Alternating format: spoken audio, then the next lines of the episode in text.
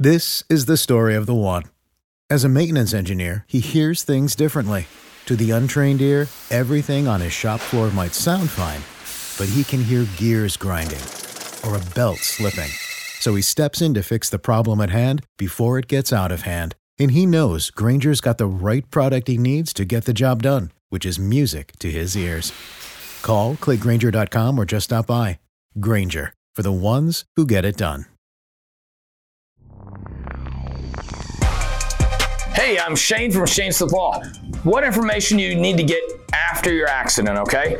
And this will present your case to the insurance company. First, you're gonna need a couple simple things. Everybody gets it. The accident report, if you did one, okay, or if the police filled it out, you'll need that. Second, if there are pictures of your car and the collision, and even the area that's relevant to how the accident occurred, get that, especially if the other side is disputing liability and saying it's your fault. Get us some pictures of the scene, any skid marks, things like that, all right? Skid marks can actually show where the other party just came over into your lane uh, or whether they blew through a stop sign or something like that.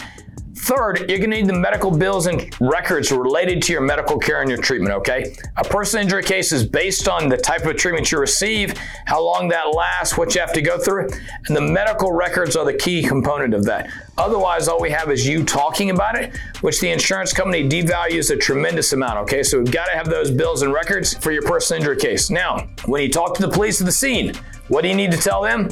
Simple, tell them what happened, okay? I always tell clients, you need to keep it short, simple to the point, answer the questions, but just say what happened. If you didn't do anything wrong, you drove through, the light was green, talk about that. If you have a witness though who's on your side, make sure you tell the police. That part is critical, okay?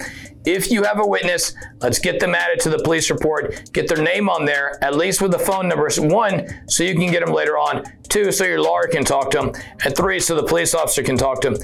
Puts a lot at rest if you've got an independent witness, okay? When talking to the cops, you've got your I D, got your policy information. You should always keep your insurance card in the dash, so you've got it right away, and tell them what happened. All right, also, if the person who caused the accident was acting crazy, are they high, drunk, look like they've been doing alcohol, something like that, make sure you tell the police officer so we can document that at the scene, okay? Because if you say it after the fact, you're not gonna have any evidence, all right? I'm Shane from Shane Smith Law. And like and subscribe for more interesting things like this, and click the bell for notifications. And always remember, if you're in pain, call Shane at nine eight zero, nine nine nine, nine nine nine nine. In pain, so I call Shane, nine eight zero, nine nine nine, nine nine nine nine. In pain, call Shane. This is the story of the one. As head of maintenance at a concert hall, he knows the show must always go on. That's why he works behind the scenes, ensuring every light is working, the H V A C is humming, and his facility shines. With Grainger's supplies and solutions for every challenge he faces, plus twenty-four seven customer support, his venue never misses a beat. Call quick grainger dot com or just stop by. Grainger, for the ones who get it done.